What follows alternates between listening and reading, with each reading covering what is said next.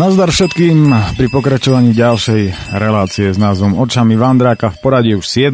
Od mikrofónu vás zdraví Peter Miller. Ehm, no a skôr než sa dostaneme k ďalšiemu pokračovaniu v rámci čítania z knižky Cez Alpy k Jadranu na starých favoritoch a bez pacákov, tak e, je nutné spomenúť pár určitých faktov, ktoré sú natoľko závažné, e, že dostanú priestor hneď v úvode. No, táto relácia sa totiž to nahráva, nahrávam vopred, pretože aj tá práca na chate zabera, zabrala nejaký čas.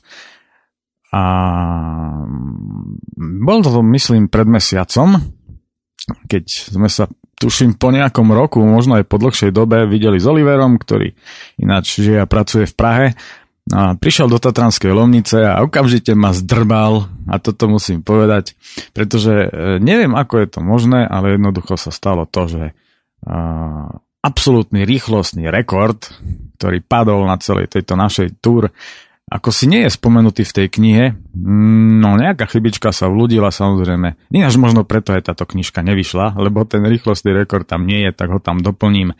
E, tento rýchlostný rekord vážený činí 96,8 km hodine. A tento šialenec sa e, takouto rýchlosťou rutil dole alpským úbočím. No neviem, či e, niektorí si viete predstaviť, čo to je ísť takmer stovkou na starom favorite. To je, to je sebevražda. Toto. No, tak ale ja som túto rýchlosť e, lízal okolo 90 ale až takto k stovke som to nedotiahol. Predsa len, no. Ale Oliver je väčší šialenec zrejme. No a ešte, ešte jedna vecička, za ktorú ma zdrbal, je tá, že e, neodznela, neodznela žiadna skladba od kapely Gamma Ray v rámci takýchto hudobných súviek a predelov e, v rámci tejto relácie. No ide o to, že kapelka Gamma Ray hrajúca melodický, veľmi pozitívny a taký nakopávací speed metalček, tak táto vydala v roku 1995 album s názvom Land of the Free, Čiže krajina voľnosti, slobody a toto je presne to, čo, na čom obidvaja fičíme. Vlastne táto sloboda tu máme hlboko zakotvenú v srdci od malička. No a duplom už vtedy, keď sme mali 17 a toto vyšlo, no tak tento album musím povedať, že práve pri týchto extrémne šialených zjazdoch hral celý čas. No, možno aj preto tie rýchlosti boli také vysoké. Takže e, dnes v rámci týchto e, hudobných predelov bude znieť melodický, nakopávací a veľmi pozitívny e, metalček v podaní kapely Gamma Ray. No, Oliver, teba samozrejme tradične pozdravujem do Prahy.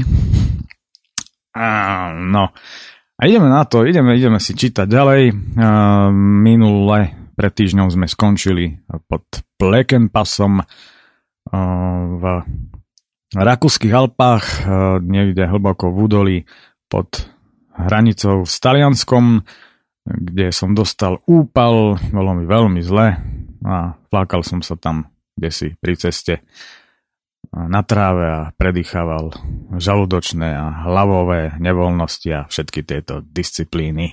No, tak poďme na to. Máme 19. júla 1995 a ja som sa rozhodol, že radšej budem ten bicykel tlačiť, keďže ma neustále napína na zvracanie, čo mi teda poriadne stiažuje vychutnávanie si prenádherného prostredia, v akom sa práve idúc hlbokým kaňonom so strmými zrázmi nachádzame. Po chvíli prichádzame k akejsi horárni, okolo ktorej ide cesta chvíľu po rovine, kde nasadám na bicykel. Zistujem, že chôdza mi prospieva oveľa viacej ako šliapanie do pedálov. Stupňujúca sa bolesť žalúdka ma znova nutí zosadnúť, ako náhle cesta začína opätovne strmo stúpať. Olivera našťastie k tlačeniu nemusím vôbec prehovárať a takto debatujúc svorne tlačíme vedľa seba. Je tu však našťastie pár pozitív. Premávka je takmer nulová, čo je absolútne fantastické, pretože mi z toho množstva aut a z tých výfukových plynov, ktoré som doposiaľ neustále inhaloval, už preskakuje. Ďalším veľkým pozitívom je tunajší vynikajúci, voňavý a liečivý vysokohorský vzduch, ktorý dýcham z plných plúc aby sa mi uľavilo a v neposlednej rade je to krásne prírodné prostredie. Nachádzame sa už pomerne vysoko v poriadne úzkom a stiesnenom kanone, ktorý je už v týchto miestach aj poriadne hlboký. Volá sa Mautner Klam a je jednou z miestnych výrazných turistických atrakcií. Dnom kaňonu vedie popri divokej horskej riečke Valentinbach turistický chodník aj s tunelmi či rôznymi premosteniami, zatiaľ čo sa naša cesta zarezáva do strmého pravého svahu kaňonu vysoko nad riekou. Pred nami sa vypína vysokánsky končiar Hohevarte, vysoký 2780 metrov, za ktorým vo výške náš Gerlachovský štít poriadne zaostáva. Tento vrchol je však prekvapivo úplne bez snehu, je z bieleho vápenca a jeho úpetie pokrývajú lisnaté stromy a kríky. Keby bol u nás nejaký vrch takto vysoký, určite by už na ňom boli ľadovce. Nakoniec, nie sa tu v podstate ani čomu čudovať, pretože sa nachádzame oveľa južnejšie, ako sa nachádzajú Vysoké Tatry. A sme už aj v úplne inom podnebnom pásme. Nachádza sa tu aj jeden veľmi zaujímavý úkaz, s akým som sa ešte v mojom mladom živote v takomto rozsahu nikde nestretol. Dolu na začiatku doliny, bezprostredne za mestečkom Köčach Mountain, rastú ihličnaté stromy a celkovo je tam rastlinstvo a podnebie také ako vo Vysokých Tatrách. Stúpajúcou nadmorskou výškou však rapídne ubúdajú ihličnany a pribúdajú lisnáče, až sú napokon v 100% zastúpení s prevahou napriek svojmu veku nevysokých bukov a dubov. V drvivej väčšine prípadov to takmer všade býva presne naopak. Tu hore je už úplne až extrémne iné podnebie. Aj vzduch tu už vonia diametrálne odlišne ako dole. Túto zlomovú zmenu podnebia tu zapríčinuje geografický relief krajiny. Okolitá mohutná hradba vysokých hôr zadržiava chladné vzdušné prúdy zo severu a zároveň aj zadržiava prúdenie teplého vzduchu z juhu. Podnebie je tu hore preto typicky južanské, stredomorské, podobné ako treba z niekde v strede bývalej Juhoslávie. Lesy sú presušené ako detvy, pôda tu už má výraznú červenú farbu a všade okolo sa nachádzajú biele vápencové skaly. Ako keby sme boli v úplne inom svete. Tu sme sa teda už definitívne rozlúčili s typickými alpskými lúkami, smrekmi, kravami a nakoniec všetkým, čo k Alpám tak neodmysliteľne patrí a čím sú typické. Je mi za tým tak trošku ľúto, ale zároveň sa strašne teším na ďalšiu inú a nepreskúmanú, ale hlavne nádhernú a pre nás bez pochyby exotickú krajinu. Sily nám však ako si rýchlo ubúdajú obidvoma. Sem tam si spoločne ponadávame na dusné teplo a úplné bezvetrie a polemizujeme o tom, či sa aspoň v noci trocha ochladí, aby sme sa vôbec vedeli vyspať. Ale vzhľadom na to, že sme už prakticky na juhu, kde bývajú noci poriadne teplé, sú tieto polemiky zrejme zbytočné. Po pár kilometroch cesta chvíľu poriadne strmo klesá. Z tohto teda v žiadnom prípade neskáčeme od radosti ako jojo, pretože o to viac sa zase budeme štverať do kopca. Z toho úpalu som však našťastie nezdementnil natoľko, aby som to tlačil aj dolu kopcom, že áno. Cesta je na Rakúsko už nejaký ten kilometr v prekvapivo dezolátnom stave, za ktorý by sa u nás nemusela hanbiť ani cesta cez výbornú do Lendaku. Dolu kopcom preto ideme úplne krokom, ináč by sme si rozbili bicykle. Totože je hlavná cesta do Talianska, no teda aspoň podľa mapy. Skutočnosť je zjavne úplne odlišná. Keďže tlačíme, tak nám tie diery a záplaty neprekážajú a tešíme sa z toho, že ideme po vedľajšej ceste bez hustej premávky. Cesta je to aj poriadne úzka, že dva autobusy či nákladné autá by sa tu vedľa seba v žiadnom prípade nezmestili. Celý deň pijeme ako o dušu, ale vody máme našťastie stále nadostač. Kvôli mojim nevoľnostiam si dávame kratúčke pauzy, vďaka ktorým sa mi tieto nepríjemné stavy nezhoršujú. Strmosť cesty nepolavuje, skôr naopak. Po vysokom moste prekračujeme rieku a sme na druhej strane Uzučkého údolia. Prichádzame k akejsi hydroelektrárni. Znova zastavujeme a vzhliadnúť z hore, čo nevidíme. Hore, vysoko nad nami, vedie cesta v polovičnom tuneli, tzv. galérii, v ktorej stúpa šialene strmo nahor. Skúšame nasadnúť na bicykle a šliapať nahor, ale po nejakom čase rezignujeme a opäť tlačíme. So silami sme pre dnešok evidentne na konci. Pomaly prichádzame k polovičnému tunelu vytesanému do skaly, ktorého druhú stranu podopierajú betónové piliere. Strmosť asfaltu je tu teda poriadna. Cesta je tu však úplne nová a aj širšia.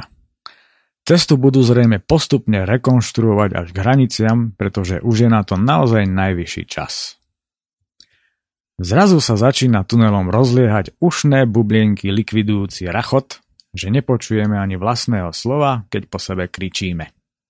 O chvíľu okolo nás ako keby tiež z posledných síl prechádza dýchavičným tempom s nariekajúcim motorom veľký, starý a ťažký štvornápravový nákladiak plný piesku.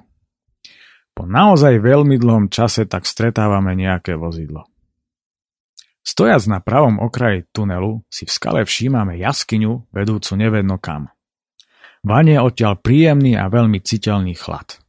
Presne toto sme potrebovali. Chvíľu sa chladíme a potom pokračujeme v tlačení. Ako je vidieť, takýchto vchodov do jaskyne je tu viacej a každý jeden je zamrežovaný. Za tunelom nasledujú úzke a strmé serpentíny. Nohami už ledva prepletám a bolesti hlavy a žalúdka ako si neustupujú. Cesta na tento priesmik sa s rozsahom a náročnosťou z Grozlockner Hohalpenstrasse určite porovnávať nedá, ale mám pocit, že dnes som rozbitý práve tak, ako predvčerom pod Grozlocknerom. Oliver je na tom podobne, akurát, že ho neboli žalúdok. Dnes nás tá celodenná páľava proste odrovnala. Po pár minútach sa dostávame na miesto, kde stojí tzv. Blacken House. Je to vlastne reštaurácia a hotel. Ja som si už ale myslel, že už sme konečne na Blacken pase, ale stále nič. Cesta naďalej strmo stúpa uzučkým vysokohorským údolím. Tu už opäť aj smreky a ich vôňa ma aspoň trochu osviežuje. Cesta sa za Plekenhausom opäť zvíja ako prišľapnutý had a my neustále naberáme výšku, že už mi to fakt pripadá akési nekonečné a opäť asi po stý raz začínam upodozrievať mapu, že ten priesmik môže byť pokojne aj v nadmorskej výške 2000 a viac metrov.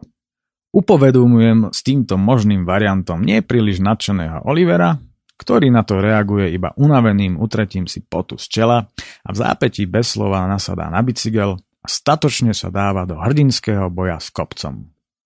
Pomaličky nás už aj tlačí čas, keďže colnica je otvorená len do 8.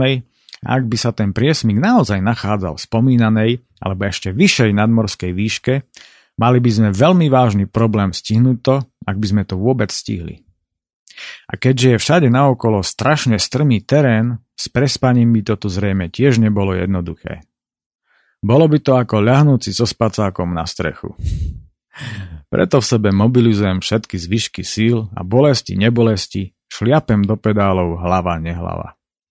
Je mi doslova na zdochnutie, ale v tejto situácii určite nemôžeme nechávať nič na náhodu. Mojej mape v žiadnom prípade veriť nemôžeme. Diktatore Metiar a komiksoví colníci. Hľadiac neprítomne na cestu pohľadom svetovanej zombie pred sebou počase rozoznávam akési budovy situované v skalnej tiesňave. Zaostrujem ako ožran na kľúče od bytu a čo nevidím. Veľký nápis Pass 1360 metrov nad morom a za ním v diaľke veľký nápis Itália. Uá, konečne sme hore. Koniec všetkým strmákom. Odteraz už len dolu kopcom až k moru. Revem na plné hrdlo ako zmyslov zbavený a kaňonom sa nesie šialená ozvena. Oliver samozrejme takisto hrdelne, výdatne ventiluje frustráciu z úpalu a nekonečného kopca. Ak nás niekto vidí, tak si určite myslí, že sme sa museli zblázniť. Priesmik však pôsobí absolútne pokojným a opusteným dojmom. Nadmorská výška priesmíku sa akoby zázrakom zhoduje s tou v mojej mape. Prechádzame po rozbitej ceste, ktorú lemujú rôzne buldozéry, bagre a všelijaké cestárske mechanizmy, až napokon konečne stojíme pred budovou colnice, pred ktorou nás už očakávajú dve vysmiaté, doslova komiksové postavičky, každá v inej colníckej uniforme. Určite nás počuli revať, lebo sa evidentne zabávajú na náš účet. Jeden je absolútne dokonalý prototyp Taliana. Malý, čiernovlasý a nadmieru temperamentný v čiernej uniforme. Druhý je zase absolútne typický Tyrolčan, takisto ako aj jeho kolega, už od pohľadu pohodiak. Dávame im do ruky pasy a tu pohľadíme pred seba. Sme absolútne zničení. Colníci však na pasy ako si čudne hľadia a krútia hlavami. Čo sa vlastne deje? Šepkám unavene Oliverovi. Neviem, ale buď radšej ticho. Šepol Oliver. Rakúšan sa nás napokon pýta, či sme zo Slovinska, ale než mu stačíme odpovedať, tak mu Talian okamžite temperamentne skáče do reči a plieskajúc rukou po našich pasoch tvrdí, že nápis Slovenska znamená Svenska, čiže Švédsko. Rakúšan ho v zápätí posiela do čerta, či je vraj sprostý, keďže Slovenská republika jednoznačne znamená Slovinsko. Rozohnený Talian sa však za žiadnu cenu nedá odbiť a tak tam stojíme a hodnú chvíľu nechápavo hľadíme na hádajúcich sa colníkov a scénku ako z filmu. Nakoniec však pochopili, že najlepšie asi bude, keď sa prestanú hádať a opýtajú sa nás, odkiaľ že to vlastne sme. From Slovakia, vraví Oliver. Ale Talian niečo také zrejme počuje prvý raz v živote. Usilovne však nad niečím premýšľa, až z neho vyletí absolútne šokujúca veta. Sí, sí, Slovakia, metiar, diktatore, Slovakia, sí, sí, Slovakia, diktatore, metiar. Vraví Rakúšanovi hrdo a víťazoslávne a klepe mu pritom prstom na čelo. Ten mu zápetí plesne po ruke a chvíľku sa naťahujú ako malé deti. Ich dobrú náladu zrejme znásobuje blížiaci sa Fajrond. A ich dobrá nálada sa na nás okamžite prenáša a obaja sa tak vyjavení rehoceme nad tým, ako je vôbec možné, že v takomto zapadákove, kde možno raz ročne a ak vôbec prejde jeden Slovák, vôbec vedia, že existuje nejaký mečiar. Ako je však žiaľ vidieť, reklamu v zahraničí nám tento prekliatý politik robí očividne v úvodzovkách pozitívnu. Slovakia, Madonna mia, Madonna mia, reve Talian ako blázon, zalamuje rukami a oči prevriacia k nebesám. Oliver sa mu snaží vysvetliť, na akej výprave to vlastne sme. Obaja colníci sú z toho vyjavení, tak ako aj my z nich.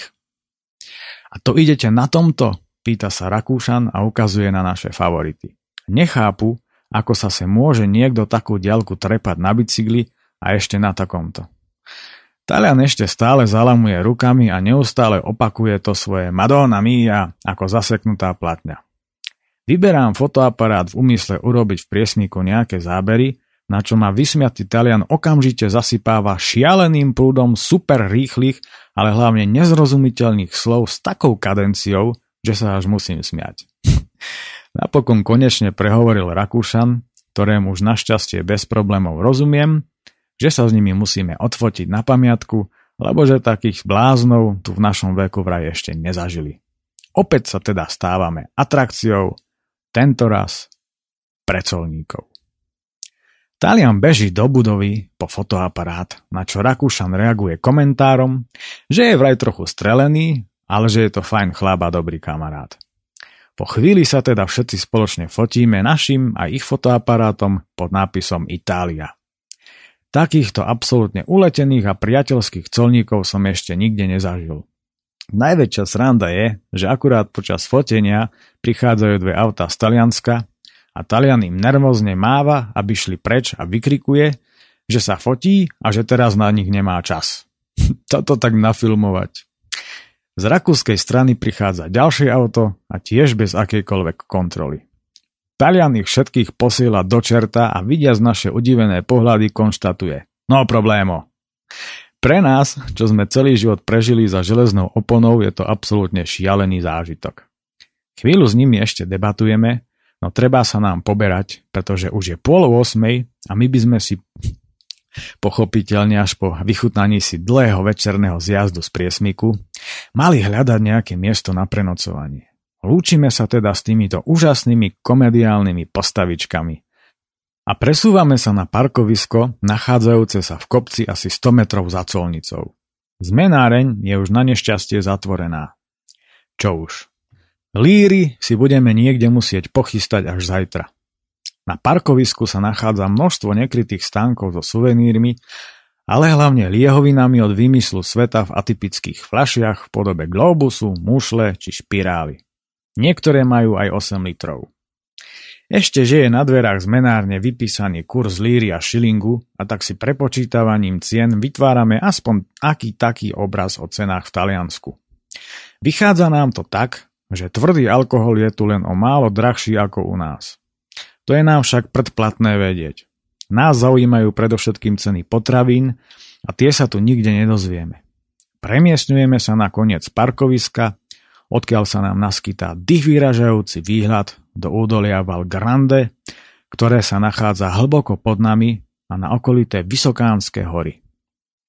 Okamžite zabúdam na bolesť hlavy a vlastne zistujem, že ma už vôbec nebolí žalúdok. Na priesmiku je už príjemné ovzdušie a organizmus sa už z tej horúčavy pomaličky spametáva. Dávame sa teda do nevyhnutných príprav pred dlhým zjazdom. Kontrolujeme si upevnenie všetkého, či máme ovešané bicykle, Vyvažujeme si zadné tašky, kontrolujeme brzdy a kolesá. Pohľad na Olivera, tesiaceho sa ako malé dieťa na veľkú rýchlosť, ktorú máme ešte naposledy v úmysle vyvinúť, je nezabudnutelný. Keď už máme všetko skontrolované, tak ešte chvíľu postávame, aby sme si čo najviac predložili príjemný moment tešenia.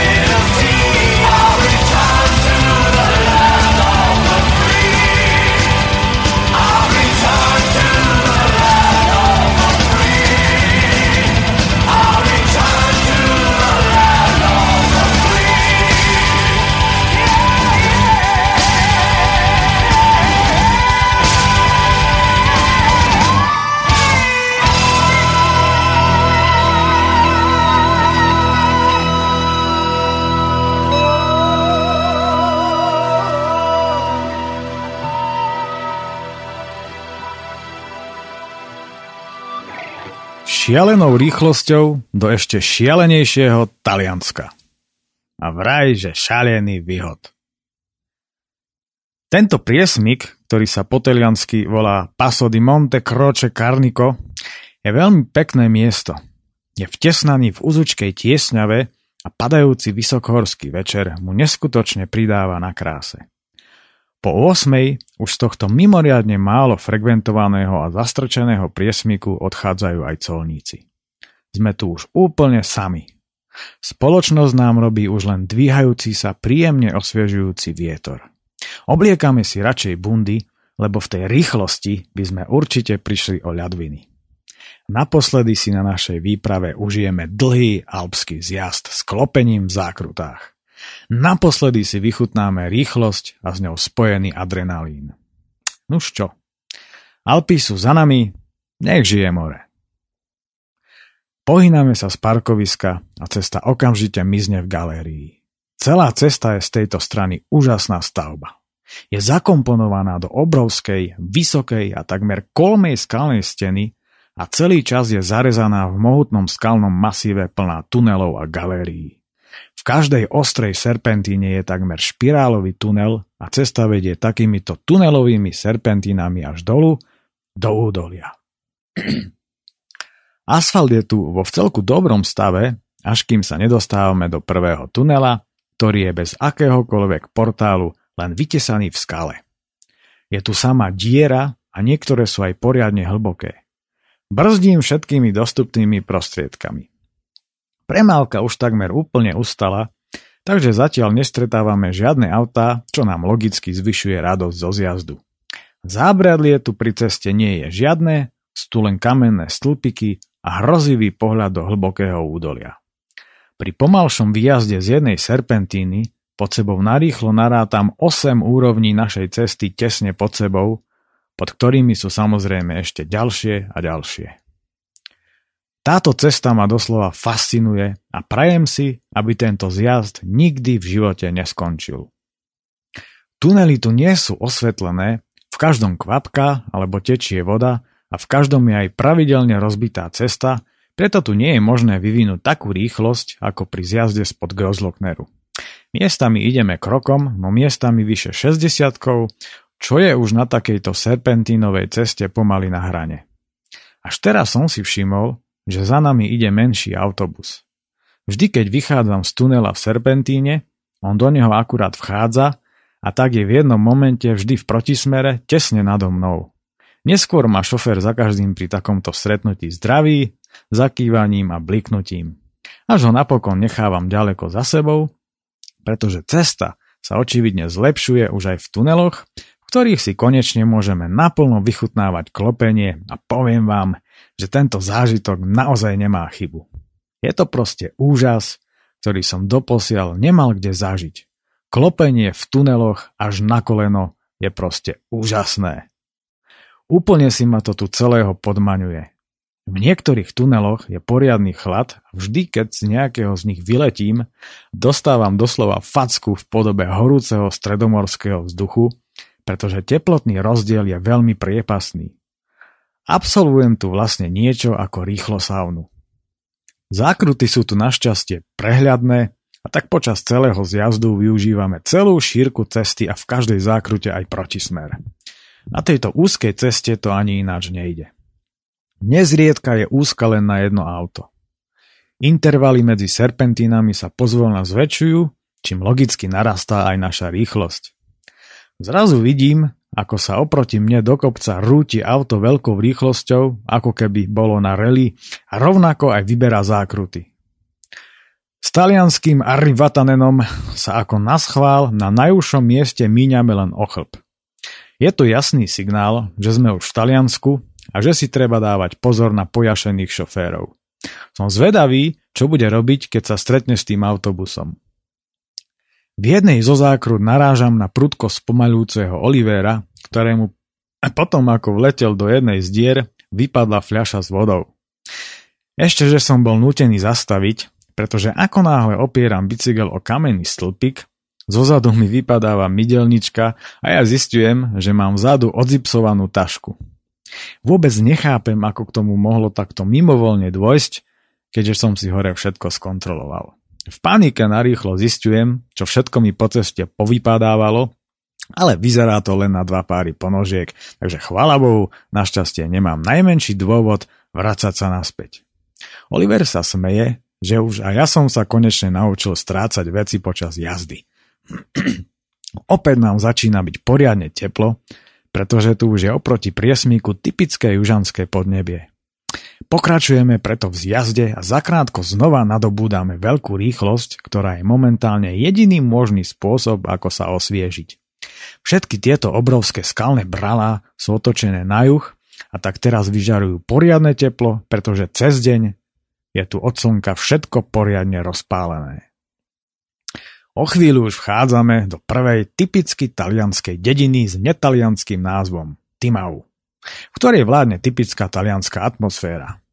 Ľudia na seba vykrikujú z domov cez ulicu, pri ceste niekto na niekoho nadáva, niekde buchol delobuch a na dedinou v kopci škrípu kolesa nejakého auta snažiaceho sa vybrať zákrutu.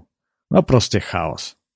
Oliver je z prvého kontaktu s Talianskom poriadne prekvapený tak tu odpáliť trhavinu rovno na ceste, tak si to nikto ani len nevšimne, vraví. Prechádzame okolo futbalového ihriska. Zase krik, rev a chaos. Aj so zaviazanými očami by som pochopil, že som už v Taliansku. Okolité hory majú neustále výšku cez 2000 metrov. Dominujú im veľké sivé rozoklané vápencové skaliská a pohľady na ne sú neopakovateľné. Cesta naďalej strmo klesa údolím Val Grande, ale tento raz už ideme pomaly, aby sme si vychutnali nádherný večer v týchto úchvatných horách. V ďalšej dedinke s názvom Muse opäť stojíme a nasávame atmosféru. Oliver sa cez plot dáva do reči s domorodcami a my sa tak dozvedáme, že cesta pôjde naozaj dole kopcom až k moru. Po tejto potvrdzujúcej informácii sa tešíme ešte viac. Pôsobivým údolím sa vynie obrovské kamenisté korito rieky But, ktorom však teraz tečie len uzučky pásik vody. Je tu poriadne teplo. Viac, ako je pre nás únosné a bolesť hlavy sa mi opäť vracia. Iné to už ale v nasledujúcich dňoch nebude. Naľavo sa od nás na kopci nachádza cintorín zarastený ciprišmi, píniami a figami. Škoda len, že tie figy sú ešte zelené. Všade naokolo sa už nachádza teplomilné stredomorské rastlinstvo. Je to poriadny zlom. Pred vyše 40 kilometrami sme sa ešte nachádzali v alpských smrkových lesoch a teraz toto. Neuveriteľné. Idúc pomaly sa intenzívne obzeráme po nejakom mieste na nocľah, pretože od únavy sa už ledva držíme v sedle. Strmo sa zvažujúce údolie lemujú nízke lisnaté lesíky popredkávané voňavými lúkami, ktoré však voňajú úplne ináč ako tie alpské. Tieto lúky voňajú najmä tymiánom obyčajným, blízkym príbuzným materinej dúšky a oreganom, čiže pamajoránom obyčajným, ktorý sa hojne vyskytuje aj v našich končinách. Samozrejme, rastie tu ešte aj záľaha ďalších aromatických byliniek, na ktorých identifikáciu nemá v tomto stave nikto z nás ani len najmenšiu náladu. Večerné peripetie po chvíľke na nás sympaticky zapôsobí jedna kamenistá cesta, plná veľkých vápencových kameňov, ako stvorená pre naše cestné bicykle, odbočujúca doprava. Vedie k akému si už dávno nepoužívanému kameňmi a zeminou zavezenému smetisku, pred ktorým sú nejaké tabule v taliančine a závora, ktorú podliezame.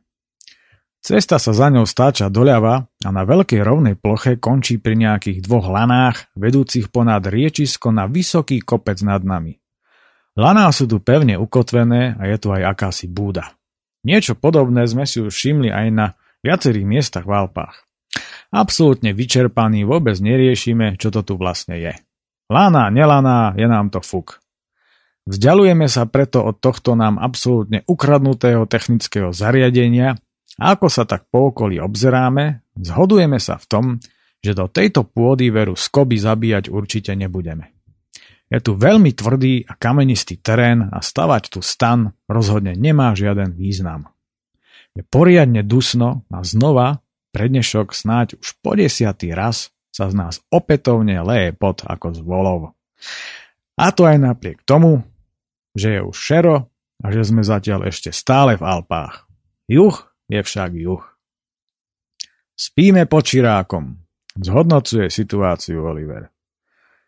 Jednoznačne, pritakávam.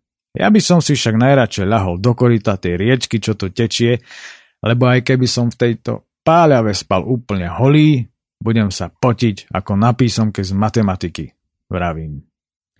Lenivo sa sunieme na koniec tohto bývalého smetiska. Všade tu rastie vysoká burina, bodliaky a drobné, nadmieru pichlavé trsy niečoho, čo nedokážem identifikovať, avšak poriadne nás to už statočne dopichaných a unavených začína srať. Po vyhliadnutí si najvhodnejšieho miesta na spanie aktivujeme ručné rekultivátory a trháme bodliaky aj s koreňmi von, aby sme si tam mohli položiť karimatky. Keď je rekultivačná činnosť dokonaná a karimatky uložené na svojom mieste, rozkladáme aj stan, ktorým sa v noci kvôli drobným a nepríjemne dobiedzajúcim muškám prikrieme. Vzhľadom na to, že sme v Taliansku, sa spontánne rozhodujeme, že si na večeru uvaríme špagety. Spontánnosť tohto dvojhlasného rozhodnutia však v skutočnosti ani nespočívala v tom, že sme v Taliansku ale skôr v tom, že nič iné už ani okrem pár práškových polievok na jedenie nemáme. Eufóriu z večere nám ale v zápäti kazí zistenie, že už nemáme ani kvapku vody. Doriti a máme po špagetách. Vravím síce sklamane, ale jediné, na čom mi momentálne v skutočnosti záleží, je spánok. Chce to vodu a večera bude, vyhlasuje Oliver. Môžeme do toho ešusu kľudne aj naplúť a v tom uvariť špagety. V jednom prírodopisnom filme o indiánoch z amazonskej džungle som na vlastné oči videl, ako pripravovali jedlo s pľúvancov. O vydlabanej tekvici rozmliaždili akési rastliny a potom tam asi 10 ľudí sústavne pľulo, až z toho mali vodnatú kašu, ktorú potom jedli. Ja ti do toho ešusu môžem akurát tak vieš čo, Dehydrovaný som ako ťava s amputovanými hrmi po mesačnom pochode s Saharou. Vravím. Voda z rieky je jediná možnosť, uvažuje Oliver. Nechcem ti kaziť radosť, ale znova ma poriadne boli žalúdok a tá riečka, čo riečka, mini potôčik nevábnej farby, preteká cez dve dediny a kam tak asi idú odpadové vody. Vystreľujú ich na obežnú dráhu vraví podráždený Oliver. Iná možnosť naozaj nie je, veď to snáď vidíš aj sám. Podaj mi tie flaše. Idem teda po to preháňadlo. Rezignujem nakoniec po chvíľke váhania. Beriem prázdne fľaše a odoberám sa k zhruba 300 metrov vzdialenej rieke, presnejšie k tomu, čo z nej ostalo.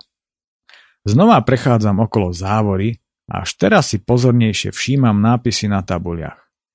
Jediné, čo ma na nich zaujalo, je slovo attenzione, ale keďže neviem, že na čo si treba dávať pozor, lebo po taliansky nerozumiem, nedávam si pozor na nič a po pár sekundách zabúdam na celé tabule. Unavený som úplne na smrť. Predieram sa rozľahlým kamenistým korytom, až napokon čupím na brehu potvočika, ktorý bol kedysi riekou. Korito je široké vyše 200 metrov a je plné veľkých ružových a ružovo-bielých kameňov. Je už takmer skoro tma a ja sa tu podkýnam o kamene a zabáram v piesku kvôli nahnedlej a nevábne páchnúcej žbrnde, pretože aj mňa už napriek bolestiam začína premáhať hlad. Oliver sa podujíma na varenie špagiet a ja sa naťahujem na karimatku a kochám sa pohľadom na nádhernú hviezdnatú oblohu a na obrovské siluety hôr. Po chvíľke však vyťahujem baterku a mapu v snahe zistiť nadmorskú výšku pôsobivého kopca, na ktorý vedú tie laná a ktorý sa vypína hneď za riekou. Volá sa Zoufplán a je vysoký 1999 metrov. Do dvoch tretín je obrastený lisnatými stromami a jeho vrchná časť je celá trávnatá. Posledné červené lúče zapadajúceho slnka mu osvetľujú vrchol ako poslednému spomedzi blízkych končiarov, zatiaľ čo tu, v hlbokom údolí, je už takmer úplná tma. Spokojne sa teda znova zahľadím smerom na Alpy, odkiaľ sme prišli, a nemilo ma prekvapujú vzdialené blesky. Blízka sa tam ako na tlačovke a podľa všetkého sa zdá, že búrka z postupuje smerom k nám. Po chvíli k nám už dolieha vzdialené hrmenie. Po večeri sa preto pre istotu nielenže prikrývame stanom, ale dávame si pod neho všetko, čo nesmie zmoknúť. Máme odtiaľto nádherný, priam luxusný výhľad. Nad nami je nebo plné hviezd, po bokoch čierne siluety vysokých hôr a smerom na Plekenpas sa nad Alpami neunávne blízka, ale ako sa zdá, búrka sa zachytila niekde nad Hohe Varte a Plekenpasom. No a vyzerá to, že nad Alpami aj ostane. Noc je veľmi teplá, ba až dusná a heterom sa nesie nočný koncert všakovatých svrčkov a aromatická vôňa rôznych teplomilných bylín. 27. 1995 O hadoch a strelenom Talianovi Ráno sa zobúdzam na atypický rachot hraničiaci s chaosom. Slnko nám praží rovno do ksichtov. Je 7 hodín a horúčava je už teraz viac ako neznesiteľná. V ústach mám sársky piesok a my už nemáme ani kvapku vody. Dnešok sa začína naozaj zaujímavo a premýšľajúc o tom, aké zážitky nás dnes asi tak čakajú, neprítomne zistujem, čo sa tu vlastne deje. Po tom lane, ktorého účel sme včera zdevastovaní nepochopili, sa z hora spúšťa malá nákladná lanovka. Neskutočne jej hrkocu a vrzgajú kolieska. Tak strašne, že to celé pôsobí dojmom, že sa každú chvíľu rozpadne. Pozeráme na to čudo debilným a tupým rozospatým pohľadom, čože sa nám to dnes postaralo o neželaný a skorý budíček. Dole, asi 50 metrov od nás, stojí akási dodávka, okolo ktorej sa motá akýsi chlapík. Ako náhle lanovka dohrkotala až k nemu, začal ju nakladať niečím, čo sme v našej situácii radšej nemali ani vidieť. Chladené pivá, minerálky, džúsy a malinovky od výmyslu sveta miznú v útrobách tej mrňavej rachotiny a my si predstavujeme, ako miznú v tých našich. Fata Morgana to však nie je, pretože jedna fľaša chlapíkovi vypadla a rozbila sa, čo aj okamžite korení neskutočnou kadenciou talianských nadávok a poberá sa za volant. My len na sucho preglgáme ale vidia zmiznúcu dodávku na prašnej ceste okamžite rozospatý, hlava nehlava, podkýnajúca o kamene bežíme k lanovke, no tá sa bleskovo a s prekvapivou rýchlosťou dáva opäť za sprievodu strašného hluku do pohybu. Do riti, do riti prašivej, nadáva Oliver a chniape sa zo zúfalstva za rýchlo unikajúcou a stúpajúcou lanovkou. Tak toto snad nie je ani možné, konštatujem tak takýto nechutný výdrb to sa snaď môže stať iba nám. Keby tak chcela spadnúť, veď v dezolátnejšom stave som žiadnu lanovku v živote nikde nevidel. Veď sa na to pozri, čo je toto zač? Veď toto by už ani podľa fyzikálnych zákonov nemalo fungovať, špekuluje Oliver. A predsa funguje a nespadne svinia jedna. Mrmlem blúzniac od šialeného smedu. Poďme sa zbaliť a padajme preč. Niekde nutne musíme pozháňať vodu.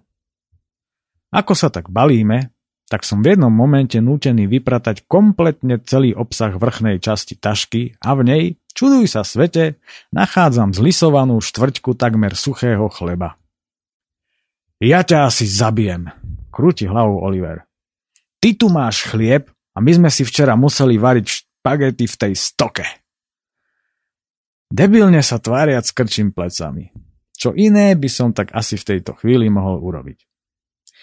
Už ani neviem, kto z nás dostal ten geniálny nápad natlačiť si pred zbalením sa do vyprahnutých papúľ chlieb s kečupom. Raňajky by síce bodli, ale to by ten kečup nesmel byť čili. Pomaly sa bezducho začíname baliť, keď sa k nám po prašnej ceste ženie tá istá dodávka. Vyskakuje z nej ten istý postarší chlapík a mrmle niečo do vysielačky. Po chvíli sa z vysokého kopca dolu do údolia opäť za strašného rachotu začala rútiť prázdna lanovka. Chlapík ju opäť nakladá fajnotami na pitie, až nás medzi tým porastom bodliakov zbadal a mierí k nám. Dúfam, že nám nejde vynadať, vraví Oliver. Včera večer som si totižto pri tej závore všimol akési výkričníkaté tabule. Chlapík už ale stojí pred nami a hľadí na nás ako blázon a sústavne, ale hlavne veľmi rýchlo zo seba po taliansky niečo chrlí. Ešte mu tak rozumieť, však áno. Rozumiem mu iba atencione a nič viac. Po anglicky ani po nemecky nerozumie ani slovo, len sústavne robí cs, cs a rozpažuje ruky. Vyjavene na neho zízame. Ten asi musí byť defektný, Vraví zamyslene, pomaly a potichu Oliver, nespúšťajúc z neho oči. Pozri sa, čo tu stvára. Nemyslím si, aj keď je to možné, ale tu asi takíto pojašení sú úplne všetci. Sme predsa v Taliansku, uvažujem. Po veľmi dlhej dobe sa z chlapíka predsa len vykluje pár nemeckých slov a my sa tak dozvedáme, že toto miesto je domovom obrovského množstva hadov a že to tu domáci volajú hadie údolie. Zároveň sa ukazujúc smerom k tabuliam a klepúc si na čelo čuduje, že sme tu vôbec táborili. Týpek v zápetí, rozhadzujúc rukami, chaotickou chôdzou odchádza a Oliver sa vrhá ku krabičke s delobuchmi. Okamžite kontrolujeme batožinu, či sa nám tam náhodou neschoval nejaký had. V noci sme síce okolo hlav počuli akési syčanie, ale unavení sme tomu nevenovali žiadnu pozornosť, mysliaci, že ide o svrčky. Stať by nás na donútil asi len koniec sveta. Sme poriadne zarazení. Ak by nás v noci uhryzol jedovatý had, to by bol naozaj prúser.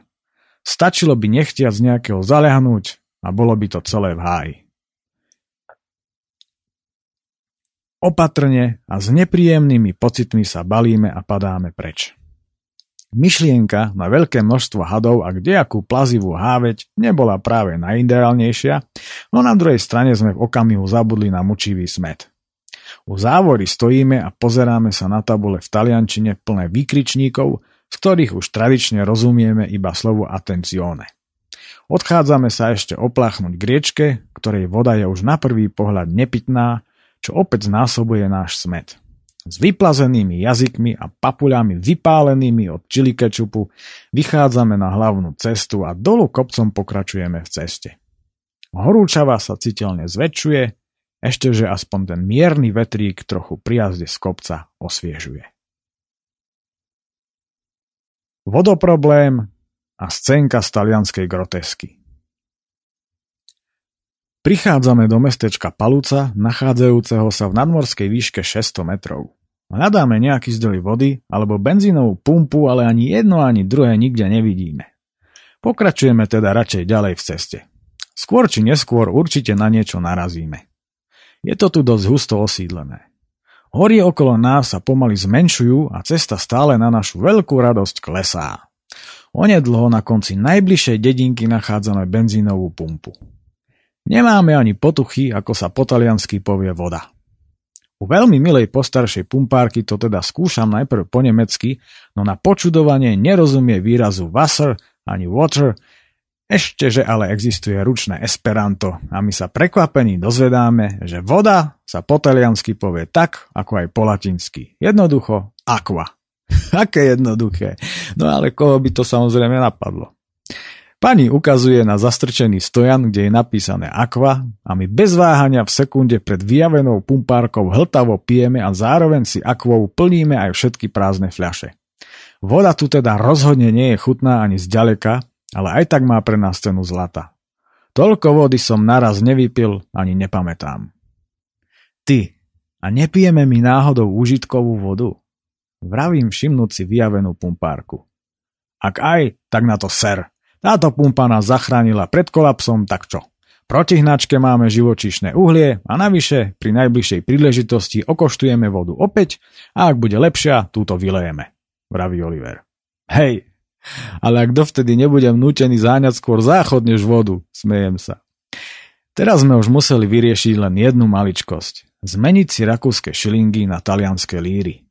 Po chvíli teda znova stojíme v nejakom kúpeľnom stredisku pred trozviezdičkovým hotelom. Hneď mierim na záchod a pri umývadle zistujem, že toto tu je naozaj miestna pitná voda. Fakt humus. Oliver už ale stojí na recepcii, kde v momente vypukol nefalšovaný talianský chaos. Recepčná nevie ani po anglicky, ani po nemecky, ale ani slovo. Tak toto je zaujímavé. Vôbec si to nedokážem vysvetliť už len z toho titulu, že sme na severe krajiny a tu spokiaľ viem lokality, kde sa hovorí aj po nemecky. Zrejme len zastupuje, pretože to inak hádam ani nemôže byť pravda. Najmä ak, ako som si všimol, majú hotely aj rakúskych hostí. Nuž, asi máme šťastie a ona na nás žiaľ tiež. Po desiatich minútach posunkovej reči konečne pochopila, čo vlastne chceme. Chudák dievča, asi má nejaký problém, lebo je na tom evidentne horšie, ako keď sa ja ráno zobudím a to už je čo povedať. Dokonca si privolala na pomoc aj nejakého rozospatého, strapatého a roztržitého chlapíka, ktorý akoby mi ráno zo zrkadla vypadol. Zaráža ma fakt, že tu nemajú ani počítač a ani zobrazené kurzy na tabuli tak, ako je to zvykom v hoteloch aj u nás. O tom, aký je kurz líry a šilingu, nemajú obidvaja ani páru a my už to božnie. Na ich, ako aj na našej strane nastáva úsmevná bezradnosť. Tak to nám ešte tak bolo treba. Líry nám treba ako soľ, lebo platiť sa tu šlingami nedá a musíme aj niečo jesť.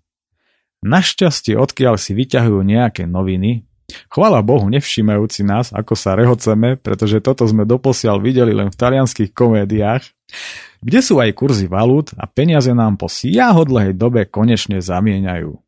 S pochopením sa s nimi lúčime a nám je jasné, že včera v tomto hoteli musel byť minimálne do rána poriadny Big Beat. Pozitívne naladení sa po tomto komediálnom zážitku poberáme ďalej. Konečne máme vodu aj peniaze z krku a môžeme si naplno užívať jazdu bez akýchkoľvek starostí. Okolie je veľmi zaujímavé. Cesta neustále klesá, podobne ako aj nadmorská výška okolitých hôr. Neustále sa rozširujúcim údolím sa kľukatí obrovské a čoraz širšie kamenisté korito rieky Bud. Naša cesta vedie po ľavej strane vysekaná v svahu asi 40 metrov nad údolím a je plná tunelov a galérií, čo len zvyšuje jej atraktivitu. V najdlhšom tuneli ma opäť zastihuje môj tradičný problém s čínskym svetlom. Už mi to normálne chýbalo. Túto architektonicky zaujímavú cestu si užívam plnými duškami, ako aj to, že väčšinou ideme stále v tieni hôr, čo sa však časom pochopiteľne zmení. Okolité horstvo pripomína nízke Tatry nielen svojou nadmorskou výškou, ale aj tvarom, akurát s tým rozdielom, že tieto hory sú všade z vápenca. Udržiavajúci solídne tempo 35 km v hodine sa onedlho ocitáme pred mestom Tolmeco, ktoré sa nachádza na rozhraní dvoch nádherných horských údolí. Je 9 hodín a pod jedným cestným nadjazdom si dávame pauzu, aby sme sa poutierali od potu, pretože horúčava je na naše pomery pekelná a z nás sa opäť leje ako o dušu. Karabinieri nesmú chýbať. Celé údolie rieky Tagliamento, v ktorom sa momentálne nachádzame, sa na chvíľu stáča smerom na východ a my po pravej strane míňame mesto Tolmeco. Cesta je tu dobrá, široká a vyzerá ako diálnica. Žiadne tabule označujúce diálnicu sme si však nevšimli a my by sme rozhodne po žiadnej diálnici ani ísť nemali a ani po nej ísť nechceme, no ale hlavne nesmieme. Zrejme sme niekde ale zle odbočili. Momentálne už totiž to nemáme k dispozícii žiadnu mapu, pretože na mojej mape Rakúska sa nachádza len malá časť severného Talianska a tak sa už riadíme len inštinktívne a k moru ideme úplne naslepo. Stačí, že vieme, ktorým smerom sa more nachádza. Pri jednom výjazde postávajú karabinieri a tak sa ich pýtame na cestu. Absolútne nechápu, prečo vlastne nechceme ísť do Udine po diálnici. Naozaj zaujímaví policajti. Tu sa asi smie všetko a nikto si s tým vôbec neláme hlavu. Dostať sa na vedľajšiu cestu by znamenalo vrátiť sa späť pre Tolmeco a následne blúdiť bez mapy v meste, keďže spomínaná vedľajšia cesta podľa všetkého vychádza z centra mesta. Policajti nám ukazujú na mape, že po tejto asi diálnici môžeme kľudne pokračovať ďalej a aj miesto, kde z nej môžeme odbočiť, ak teda chceme. Po takomto oficiálnom splnomocnení od talianských orgánov činných v cestnom a kartografickom poradenstve sa rozhodujeme pokračovať ďalej s tým, že ono sa to zase samé od seba nejako vyvinie. Po asi desiatich kilometroch pred sebou vidíme odbočku na Udine Asi diálnici teda dávame našťastie s Bohom. Znova sa nachádzame na rozhraní dvoch údolí. Naľavo od nás sa úzkým a divokým údolím kľukatí cesta cez Tarvízio do rakúskeho Vilachu. Z 11 kilometrov dlhého tunela sa akurát rúti moderný rýchlovlak smerujúci do Udine. Okolitá krajina je v skutku úchvatná a tak si znova dávame krátku občerstvovaco-kochaciu pauzu. Stojíme na dlhočíznom moste, ktorý vedie ponad kamenisté korito rieky Fele široké pár sto metrov. Sme blízko sútoku riek Fele a Tagliamento, ktorých širokánske a v našich horských končinách nevýdané koritá sú zrejme na jar plné vody. Tagliamento sa tu stáča a tečie smerom na juh cez úzku dolinu, ktorou chvíľu pôjdeme, až kým pod Alpami nesplinie s rovinou. Tagliamento je naozaj jedinečná rieka. Je jednou z mála posledných naozaj divokých, nedotknutých a neregulovaných alpských riek. Jej rozsiahle naplavené územia vytvorili po celej jej 178-kilometrovej dĺžke unikátne ekosystémy a my si už asi tak po tisíci raz počas tejto výpravy sami sebe závidíme, že sme tu a že to všetko môžeme vidieť na vlastné oči. Jej korito je mimochodom veľmi dobre viditeľné aj z vesmíru. V prostriedku korita tečie po okrúhlych bielých kameňoch prekrásna modrá a kryštáľovo čistá voda. Rieka je veľmi plitká a voda je priezračná, až nás to neodolateľne nutká skočiť do nej a zaplávať si. Lenže nikde v blízkom okolí nevidíme žiaden vhodný prístup k rieke a tak plávanie odkladáme na neskôr. Večer už budeme tak či tak u mora, či už s úpalom alebo bez neho. Toľko to teda prednešok čítanie z knižky s názvom cez Alpy Jadranu na starých favoritoch a bez pacákov. Budeme sa počuť opäť o týždeň. Od mikrofónu sa s vami lúči Peter Miller, ktorý vám ešte spomenie kontakt pre istotu na túto reláciu, ktorý je rovnaký ako aj pre reláciu s názvom Oči prírody, čiže oci prírody zavinač gmail.com. Na Facebooku nie som, takže len cez tento mail je možný kontakt na túto reláciu. No, tak to je na dnes absolútne všetko, vážený. Tak teda, do zbicyklovania.